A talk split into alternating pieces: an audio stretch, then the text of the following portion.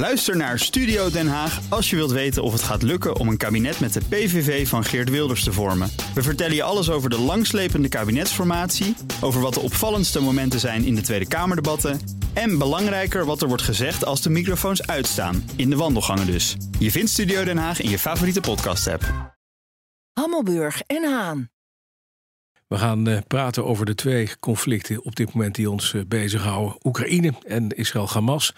Allereerst eventjes naar het Midden-Oosten, want de wapenstilstand tussen Israël en Hamas is met twee dagen verlengd. Heeft bemiddelaar Qatar gemeld. En in ruil voor die verlenging worden nu 20 Israëlische gijzelaars weer vrijgelaten door Hamas. Israël heeft ruim 30 Palestijnse gevangenen laten terugkeren. Het betekent dat er nog steeds heel wat gijzelaars eh, in, Hamas, of in Gaza vastzitten door Hamas.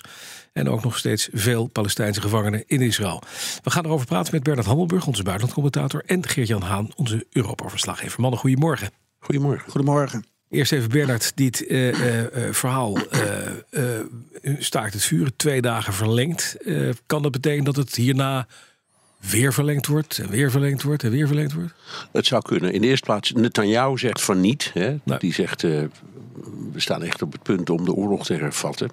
Maar de druk op, om, om dit te verlengen en dit systeem door te zetten is enorm. Mm -hmm. En die druk komt van twee kanten, namelijk uit het buitenland.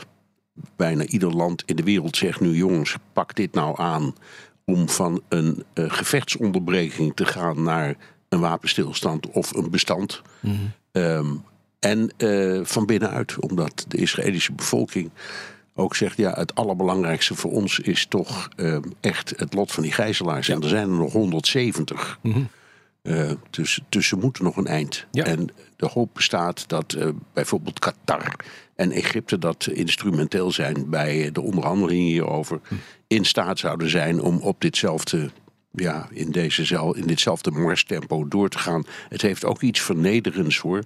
Dat, uh, je, dat de Israëliërs ja, elke dag zitten te wachten welk lijstje de, uh, Hamas nou aanbiedt voor die ene dag. En het moeten ja. er dan precies tien zijn en geen negen. En ook geen zeventien. Het heeft iets, uh, iets vernederends. En ook dat speelt een rol hm. in het gevoel van veel mensen. Ja, zeker. En, maar je zegt dat publieke opinie in Israël begint een beetje te draaien. Van, we houden net zo lang vol met een wapenstilstand... totdat al die gijzelaars vrij zijn. Daarna, net u heeft gezegd, hoe lang dat ook duurt... Uh, na staakt het vuren gaan we vol die oorlog ja. winnen. Ja, maar je, iedereen begrijpt dat... Uh, Hamas, en, en, terecht vanuit hun perspectief natuurlijk, dit allemaal gebruikt om te hergroeperen. Ja. En ze hebben heel veel mensen en ze hebben nog steeds veel materieel, veel wapens, veel raketten. Hm. Dus dat kan ook. En als je ze bij wijze van spreken continu militair bezighoudt, dan is dat heel lastig. En nu is het makkelijk. Dus zo'n zo'n onderbreking, gevechtsonderbreking werkt in ieder geval militair gezien in hun voordeel. Ja. Eventjes, uh, Jan, naar jou. Hoe kijken landen in de Europese Unie naar die gevangenenruil, ook naar die wapenstilstand? Nou, overwegend uh, positief. Uh, maar er is de laatste dagen wel uh, weer spanning ontstaan tussen Israël en een aantal Europese landen. De ambassadeurs van Spanje, België en Ierland die zijn door Israël op het matje geroepen. En dat heeft dan weer te maken met verschillende uitspraken en opmerkingen en, en incidenten. En om daar eentje uit te pikken die te maken ook heeft met um, het, het vrijkrijgen van de, uh, van de gegijzelden. Uh, de Ierse leider, de Taoiseach, uh, Leo Varadkar, die had getwitterd dat het een hele blije dag was dat er een Iers-Israëlisch meisje van negen was vrijgelaten met haar familie. En in het Engels had hij geschreven An innocent child who was lost has now been found and returned.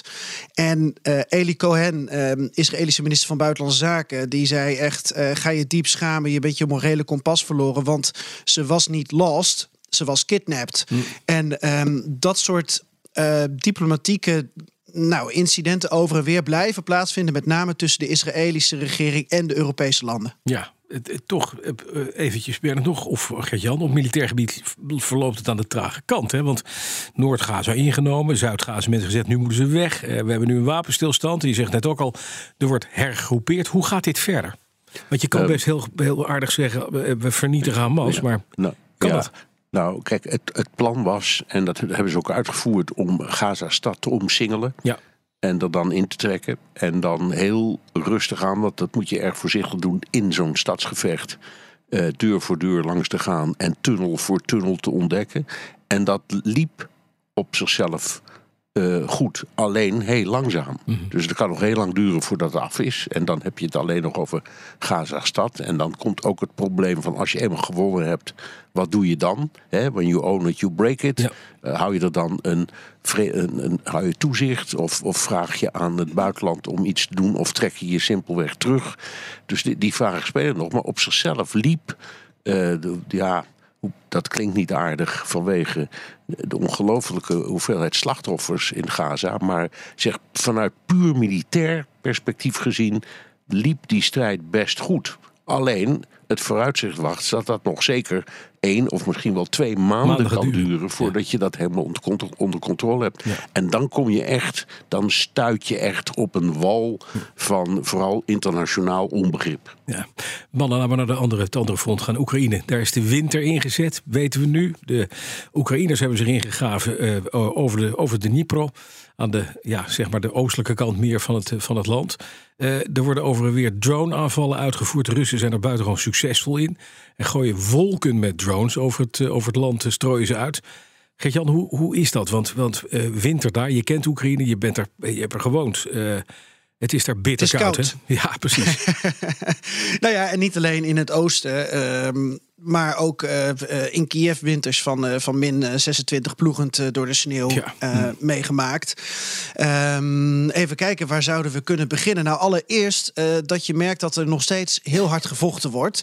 Jens Stoltenberg, NAVO-baas, die zei gisteren ook nog... ja, dit zijn misschien wel de meest intensieve gevechten sinds het begin van de oorlog. En dan denk je met dat winterweer, ja, hoe is het mogelijk?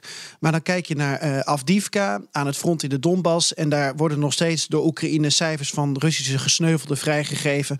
van rond de duizend per dag. Ehm, dan heb je inderdaad eh, ook te maken met, eh, waar je het eerder met Marten Kruijf over gehad... met problemen aan het front, zoals bevriezingsverschijnselen bij soldaten. Maar je hebt ook te maken met dat drone-aanvallen... eh, als er heftige sneeuwbuien zijn, dat die heel moeilijk worden. Want eh, ze worden minder bestuurbaar. Dat geldt ook voor eh, artillerie. En zo zijn er dus allerlei complicaties die optreden. Maar tegelijkertijd blijft er dus ehm, eh, ja, heel hard gevochten worden. En ehm, zie je met name, om dat bruggetje maar te maken... dat er een heel groot probleem voor Oekraïne ontstaat... als het gaat om bemensing. Je kent het verhaal, Bas. Oekraïne heeft minder mensen dan Rusland. Oekraïne zit op 36 miljoen mensen, denken we. Eh, dat waren er in 2020 nog 44. Niemand weet precies hoeveel Oekraïners er in het buitenland zijn... of hoeveel er zijn omgekomen. Maar, omgekomen. maar als je kijkt naar een populatiepyramide, dan zie je dat er een enorme hap uit de jongere bevolking van de Oekraïne is en wordt genomen. Oekraïne heeft nauwelijks twintigers meer. Dus er gaan ook dertigers en veertigers naar het Op het front front, ja. Voor conditioneel zwaar eh, eh, infanteristisch werk bijvoorbeeld. En ehm, ja, het, het- ze dreigen dus op te raken, de vitale en fertiele twintigers, zeg ik maar gelijk even bij. Ja. Als je deze generatie sloopt. Hoe krijg je dan nieuwe kinderen gechargeerd gezegd? Dus Oekraïne staat om die reden voor een gigantische keuze. En dat is ook tot slot wat ehm, generaal Zelensky, denk ik, onder andere bedoelde met dat er nieuwe technologie nodig is voor Oekraïne om deze oorlog te winnen. Technologie die ook tot minder slachtoffers leidt. En ja, ehm, je gaat dus ook niet alles en iedereen deze winter slopen, want je hebt ze heel hard nodig na de winter. Bij BNR ben je altijd als eerste op de hoogte van het laatste nieuws. Luister dagelijks live via internet. Bas van Werven. En heel langzaam komt de zon op rond dit tijdstip. Je krijgt inzicht in de dag die komt op BNR, het Binnenhof in Nederland en de rest van de wereld. De Ochtendspits. Voor de beste start van je werkdag. Blijf scherp en mis niets.